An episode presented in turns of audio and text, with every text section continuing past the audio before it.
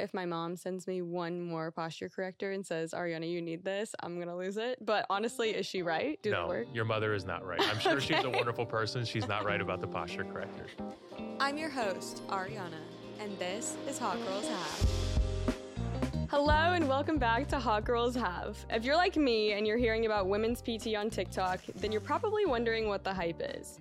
And did you know that physical therapy can help with better posture, painful sex, and your pelvic floor? Today I'm talking to Dr. Dan Ginader, one of New York's best physical therapists. We'll be talking about why physical therapy is important, some women specific problems PT can alleviate, and why you need Taylor Swift's bra. Welcome, Dr. Dan. I'm so happy to be here. Thank you for having me. Absolutely. Okay, so let's start with just an intro to PT. Um, what is it and who needs it? I'm a firm believer that PT is the place you go if you're experiencing any kind of pain. As a PT, we pride ourselves in being the pain mechanics. If your car is making a noise, you have one place to take it, you take it to the mechanic. And we are the same things for all your joints, muscles, uh, anything that m- you might be feeling a little weak, a little tight, a little pain.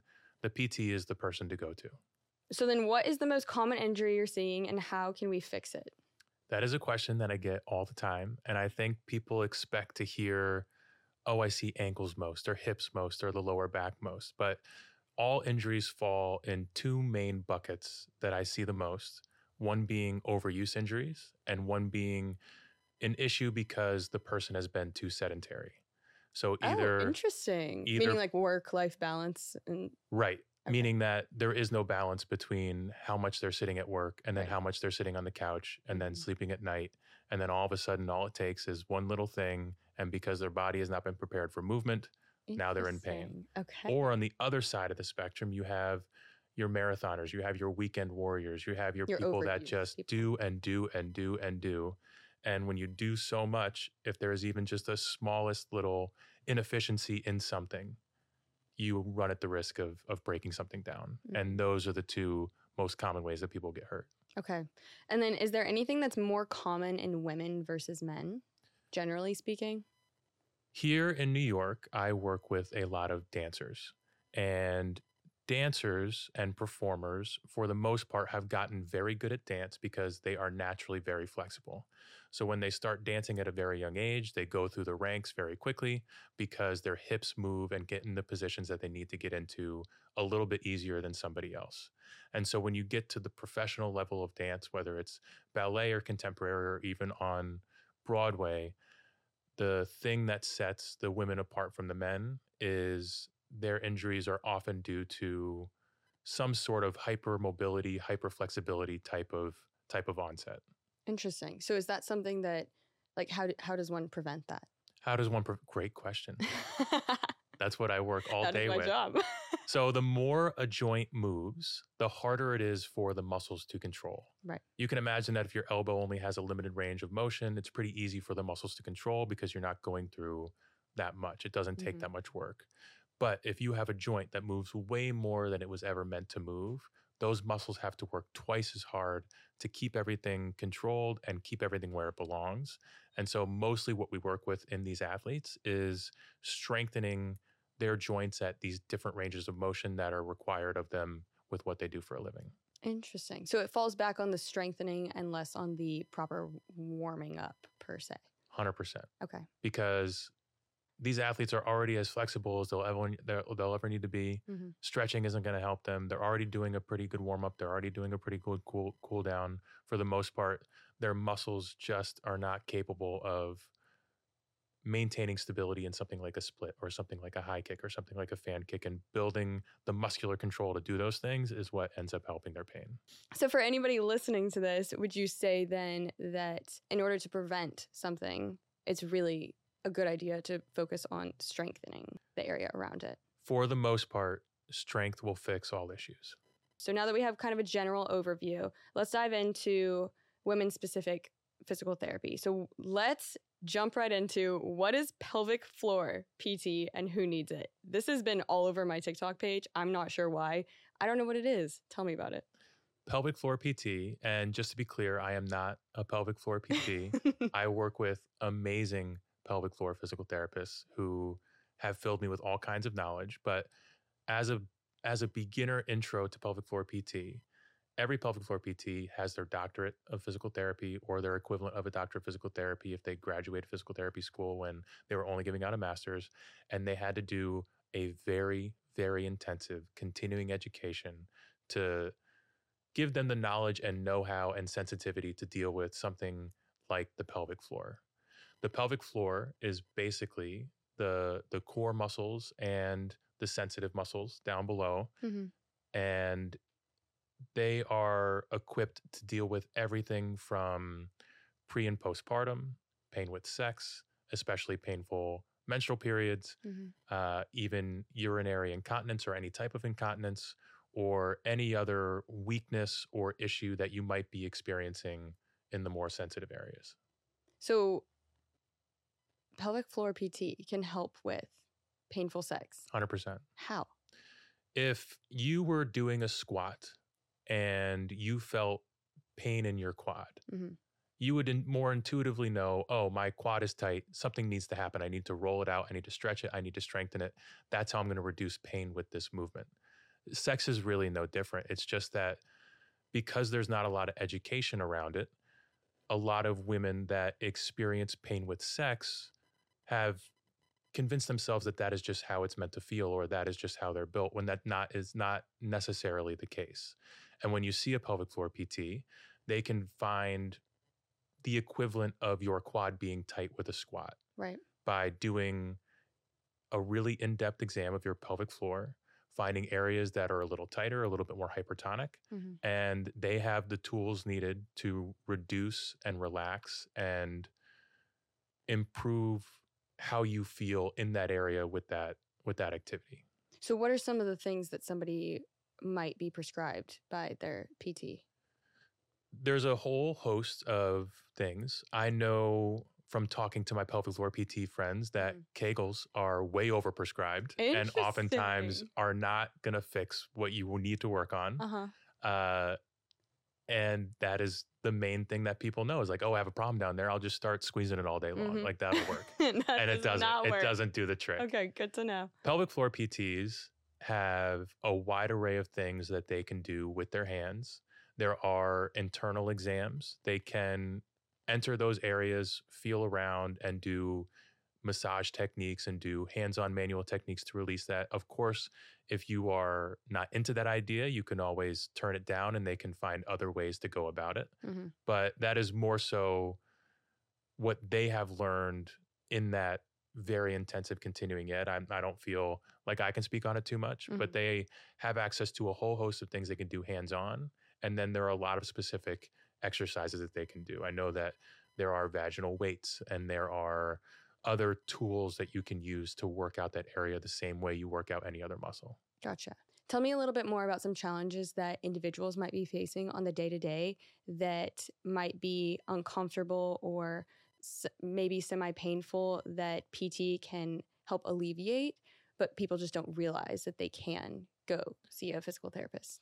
I think intuitively people do know that they can see a physical therapist. It's just when you start feeling some sort of discomfort and some sort of pain, I think the first thing that people think is, oh, this will just get better. Right. I'll just wait this out. There's no way that this is going to stick around forever. And then before you know it, it's three months have gone by Mhm. and that thing you felt when you woke up in the morning three months ago is still around. And now you've just convinced yourself that, oh, I guess this is just something that I feel. Exactly. Instead of trying to do something about it, you just say, oh, I can't go do that thing. That will hurt my back. Or you drop something and be like, ah, I can't pick that up. That'll hurt my back. hmm When I think the the thought should be if you're avoiding things that should be pretty normal for you, please see a professional about it because especially if you see us early and we get to the the issue before any sort of other compensation start taking place, it really can be a pretty quick and painless quick and painless time to to get back on the right track. I can't entirely speak to this, but I will say there's so many times when I've seen, you know, my dad accidentally tweak something and he'll just take some Tylenol, call it a day, it's okay. And as the days go on, I can just see that it's not getting better. And That makes sense. I can I can see that. Do you think there's any kind of stigma associated with people coming to see a PT? A hundred percent. Because when you see a PT, there is some level of vulnerability. hmm You're going into a place and you are admitting that something hurts and you were not able to fix it yourself. It's the same thing as if you have a parent that thinks that they're the they can do all the plumbing. Right. I've got it. Right. I, I know how to use a wrench. Uh-huh. My dad taught me how to use a wrench. I can fix it. hmm That's a tough time to then call the plumber because you couldn't you couldn't fix the plumbing. hmm And I think the equivalent of that is every day we wake up and we live in our bodies. We've been living in our bodies our entire life. We feel like we should have ownership of our bodies. And when something goes wrong, we either think that our body will fix it all by itself or we can fix it. And it does take a certain amount of vulnerability to say, I couldn't fix it. hmm And I I respect that, but I also don't think that it should be the stigma because every other practice for the most part that works on pain is external. A doctor is going to give you medication. A surgeon is going to fix something. A lot of other practitioners fix something with something other than just your body. And in PT, we're trying to maximize how much your body can do for you. hmm And so you shouldn't feel vulnerable going to a PT. You should feel empowered that you're going to learn how to work on a pain with nothing other than just the power already in your body. hmm So tell me a little bit more about. Um, I know we kind of touched on this earlier, but how yes, one PT is for everyone. Mhm. Two PT is something where if you're already in pain, definitely go see somebody, but you can see somebody preemptively. Talk to me a little bit about that preemptive side of things. Like, is, should I be seeing a PT on the daily? Like, should anybody just be seeing a PT as part of their like weekly routine? That is not recommended, I would say, unless you have incredible insurance or you do very well for yourself. okay, great. And practicing in Midtown Manhattan, we have a couple of those right. That can just afford to come see us all the time Mhm. and get their bodies worked on, and that's all they need. hmm I think for the average person, all you have to do is just recognize the first sign of something. And I would say never let anything go on longer than a couple weeks. Okay. If you feel a little something and that little something sticks around for a couple weeks, get in to see a PT because that PT can probably figure out in two visits. Mm. If you let those two weeks drift into three months, now all of a sudden that's something would that would have initially taken two visits is probably going to take three or four weeks. hmm And so it's more of the earlier the better and recognizing when that pain comes on rather than doing it all the time. hmm Okay, so when it comes to your videos, is the goal of your videos to um, provide people with resources to where they can self diagnose or self help? Or is the goal of your videos to provide them with a space and an opportunity to come in and see you? Kind of both. I want first and foremost to help people realize that there is an answer, there is an option. hmm That pain that you feel like is a mystery pain that will never be figured out, I'm going to tell you an option of what it might be hmm and how you can do something about it. First and foremost, there's something that can be done. I You always don't have to live with pain. You don't have You to don't live with have to this. live with discomfort. This is not a mystery, Right. and you are not alone. I can't tell you how many times I post a video. It's multiple times a week, and there are comments upon comments of how did he know? How did he know I have this? Really? How did how did the algorithm know? Be like the algorithm didn't know anything. You're dealing with something that's very common. Right, it doesn't have to be like this That's crazy. Why do people think that it's so that things like because so nobody uncommon? talks about it. Um, Everybody suffers in silence. mm, And so they think that they're the only people suffering, and it's not the case. mhm. most pains are very common. And when I put it out there, I want to first and foremost tell you that you're not alone. Right. This is common. There are a whole bunch of documented stuff that you can do about this. And if the little stretch or the little exercise that I included as supplemental information is enough to do that, Mhm. that's awesome. I've gotten a lot of comments that, you know, I try to post on certain subjects once every three months or whatever, because new people see it all the time and it is common and it always does well. hmm And I'll post on one subject, you know, three months after the last time I posted on it. What are those subjects then- typically? Things like IT band pain or Right. rotator cuff discomfort or Achilles tendonitis or plantar Plantar fasciitis. fasciitis, It yeah. could be it could be anything. hmm But I'll post on that and then somebody will say, I saw a post that you did on this three months ago. I tried doing the things. I feel 100% better. Like, thank you Oh so my gosh. And all it is is just, all I do is provide on the videos like one or two little things that you can do. hmm But for a lot of people, that's all they ever need. So it's about empowering people that you don't have to, it doesn't have to be like this, and a little bit of stuff that you can try. But then also knowing that, well, if this guy knows what's going on, Right. chances are there's a PT pretty close to where I live that also knows what's going on. Right. And if the one or two things that I threw out there isn't enough, then you know that you have somebody in your area that you can go see. hmm I love that. That's so empowering. Okay, so now I want to get into something that I think is pretty funny. So on TikTok, you shared a video about Taylor Swift's posture corrector and bra. Do we need this? Does No. everybody need to be buying it? You no, it. really. And the whole point of the video was that she did not need it. Hmm. So first of all, it was I not promise a I watched it. it was not a it was not a posture corrector. It was more of a posture encourager. hmm So what it was was this sports bra that had tight areas of the bra in the right places that would gently encourage her to keep her shoulders in a in a back position. hmm But the bra itself was not strong enough to hold To her hold in that her. position. Right. It was more so just like a constant tap on the shoulder, be like, hey, better posture, hey, better posture, hey, better posture. hmm And so it was more about her doing the work because of that gentle encouragement and also the insane workout regimen that she had A- absolutely. and her dedication her dedication to being absolutely perfect in all aspects of not just the choreo but what she looks like when going through the choreo hmm that is what helped her posture and that's what i tried to get across was it was not this $170 sports bra that gently encourages your shoulder to be in the right way it was her absolutely insane work ethic Okay. that got her posture where she needed to be What are your thoughts on posture correctors in general? Because The- I swear, if my mom sends me one more posture corrector and says, Ariana, you need this, I'm going to lose it. But honestly, is she right? Do no work? your mother is not right i'm sure she's a wonderful person she's not right about the posture correctors Okay. if you are going to get a version of a posture corrector, the kind that Taylor Swift had was probably closer to the ideal than otherwise. hmm You want to be gently encouraged to get things in the right place.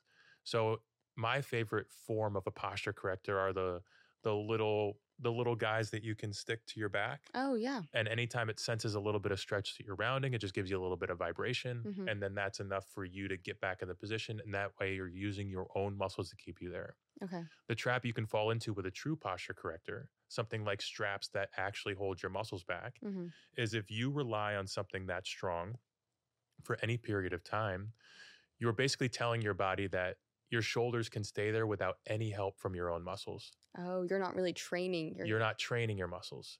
And what can happen is if you rely on that for long enough, you're now weakening all of your posture muscles. And the second you now stop using that posture corrector, you no longer have the ability to hold good posture for any period of time because you've effectively deconditioned your muscles for weeks or months or however long you relied on that posture corrector. But when you do something like Taylor Swift did, or you do something like that little device, now you're just you're you're being reminded it's like a gentle there, reminder, but, but you're using your own muscles to get there and that's Mhm. the big difference hmm I see. So generally speaking, when it comes to poor posture, what's something that because I know, I mean, I definitely struggled. I still kind of struggle with poor posture. What's something that you would tell somebody if they're struggling with kind of the effects of poor posture? Because I know that you get some aches and ailments when it comes to poor posture. so here's something fun Tell me. your posture actually doesn't matter Really? there is not one single study that has been able to show that it is poor posture that leads to your pain tightness and discomfort Oh my gosh. instead it is far more likely the fact that you've been sitting for four five six hours that is the source of your pain or discomfort. There's plenty of studies to show that sedentary behavior leads to poor posture or leads to discomfort, sorry. there's not one single reliable study that has been able to show that posture is the cause. And so instead, Wow. I know. Oh my gosh. Isn't that fun? I feel lied to. So, of course, posture is good for some things. It makes you look more presentable, mm. maybe, or, you know, there are some mental health benefits. If you're sitting in a better posture, you feel better about yourself and you probably perform better. So, that's esteem, self esteem, confidence, All the way look good, feel good, play good, Right. all that stuff. Mhm. But it probably is not leading to your discomfort. So if you're working on your posture to avoid discomfort, instead of working on your posture, spend more time finding ways to get up out of your chair, to move around, to fidget around.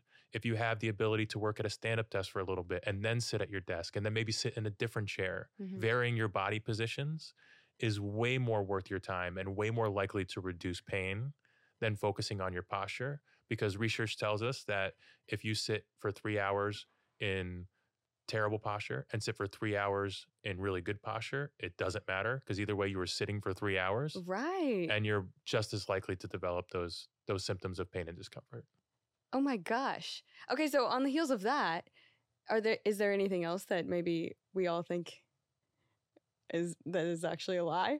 i mean that was probably my best Okay. we're being honest So now I want to hear about some interesting stories from your office. So tell me about obviously we've been talking about root cause and how important it is to actually get to the root cause of something. So tell me about a time when maybe there was somebody in your office and you were helping them and they thought that one thing was the issue when in actuality once you got to the root cause it was something totally different. so i think i have two really good ones Okay. Uh, the first one that comes to mind was a woman that came to me that was convinced that she was dealing with plantar fasciitis. She had pain in the bottom of her foot, right around the heel. It was worse in the mornings. It was worse uh, after sitting down for a long period of time. A lot of the hallmark signs of, of plantar fasciitis she was presenting with. hmm She had been to physical therapy in the past. She has t- she had tried all the at home stuff. She was rolling out on the frozen water bottle. She was stretching. She, was, doing, all the things. she It was doing it wasn't all. helping. it wasn't touching it. okay. It wasn't touching it. And anytime somebody comes to me after seeing a bunch of other professionals, it makes my job really easy Mm. because they've already told me everything that doesn't work. And because they've seen so many people and done so many things, that's a lot of that's a lot of things crossed off. So Right, I'm like, right. perfect. You tried a bunch of stuff that doesn't work. Mhm. There's basically one thing left that I can currently think of that it might be. So let's treat that. So the pain that she was having on the surface looked, walked, talked, all plantar fasciitis. I get that that's what was treated in the past. But when I pushed on the bottom of her foot, it didn't elicit the same things that other cases of plantar fasciitis that I've seen in the past. And it took me back to my neuroscience and the they're called dermatomal maps. Mhm. basically every area in the lower body that has sensation ties back in to a nerve root back in your lower back. And so you know this front part of your thigh is coming from the L3 level of your lumbar spine. The bottom of the heel is the lower lumbar spine. So i said i'll tell you what you've already been doing all this you, it's not working. Let's try something completely new. I'm not going to touch your foot. I'm not going to do anything with your foot. The only thing we're going to do is treat the area of the lower back that supplies the nerve in your in your heel area. Mhm. we'll do it for 2 weeks and if all we treat is the lower back and it starts getting a little better then we'll know for sure. Like that's it because you haven't been touching the foot we'll just do the back. Right. sure enough in 2 weeks she had felt more pain relief than she had had in months and months before Oh my gosh. and we ended we ended up finishing that case without touching her foot once. Oh my gosh. We only touched the lower back. We only worked on the lower back and it completely took away her her heel pain. Wow. Something else I do want to make sure we touch on is if somebody does want to go see a physical therapist, what are three things they need to know before they just go and see someone? Three things. The first thing is you do not need a prescription from a doctor for the most part in the United States to see a physical therapist and have your insurance cover it. Mhm. I haven't checked lately, but I'm pretty sure we are now at the point where 50 out of 50 states you can see a physical therapist without a prescription. You can call them up, make an appointment, you're good to go. You can get right in. Okay. The second thing that you need to know is every physical therapist has a niche for the most part, or at least they have a certain thing that they are comfortable treating. At the clinic I work at currently, we specialize in dancers, performers, and very active people, things in that in that realm. So if you don't fall in that bucket, you may not have the best time in that clinic. Mm-hmm. But there is a clinic for you. Just take the time, do the research, find out if there is a PT that is out there that is comfortable treating what you're dealing with. And number 3, listen to whatever they say. You're taking Just time do your yeah, homework, basically. you're taking the time to go there right. you're putting your trust in this person. You owe it to yourself to give it the full go, listen to everything, do as you're told, and chances are things will work out pretty well. In your opinion, what makes a quote unquote good physical therapist? Like if I go and see a physical therapist, do I what are two things that I can ask them to ensure we're kind of on the same page and this will be this will work out? Instead of asking them two things, ask them everything. Ah. Ask them everything. Okay. A really good physical therapist will have no problem answering all of your questions and giving you confidence in them that they are comfortable treating what you have. If you ask a lot of questions to any practitioner for that matter, it doesn't have to be a PT. If you come in there with a list of questions and they kind of brush you aside or don't really give you the time of day, that is not that is not somebody that you should be treating Mm-hmm. that is somebody that may have lost their love for the practice or maybe may not be in it for the right reasons or is at the very least overworked and can't put the time and effort into answering your questions. Mhm. You should be able to ask your practitioner anything and everything, and they should be able to give you a real good answer, I love that. As it should be. as it should be. Agreed. It should be the norm. hmm So we love ending every episode with one key takeaway that listeners can drop in their group chats. What is yours? My key takeaway is that most people feel discomfort because they're not moving enough. And the best way to move your body is in a way that you enjoy. I get asked a lot, what is the best form of exercise that I can be doing for my body? And the only answer is something that you enjoy because that's what you're going to do. And so instead of stressing out about finding the perfect exercise routine or the perfect this or perfect that, only think about what fits in your schedule and do you enjoy it enough to do it on a regular basis. Nothing else should matter. And then if you end up developing some kind of pain or issue or whatever, see a PT so that you can get back to doing what you love because the thing you're doing in the first place is something you enjoy. Amazing. Dr. Dan, thank you so much for being with us today. This was an awesome conversation. I was it was great. Yeah, thank you for having me. Thank you so much for joining us on today's episode of Hot Girls Have. You can find anything we mentioned in our show notes. Want more? Visit our website or check out our social media. This podcast is brought to you by BelliWelli, leading the charge in women's gut health.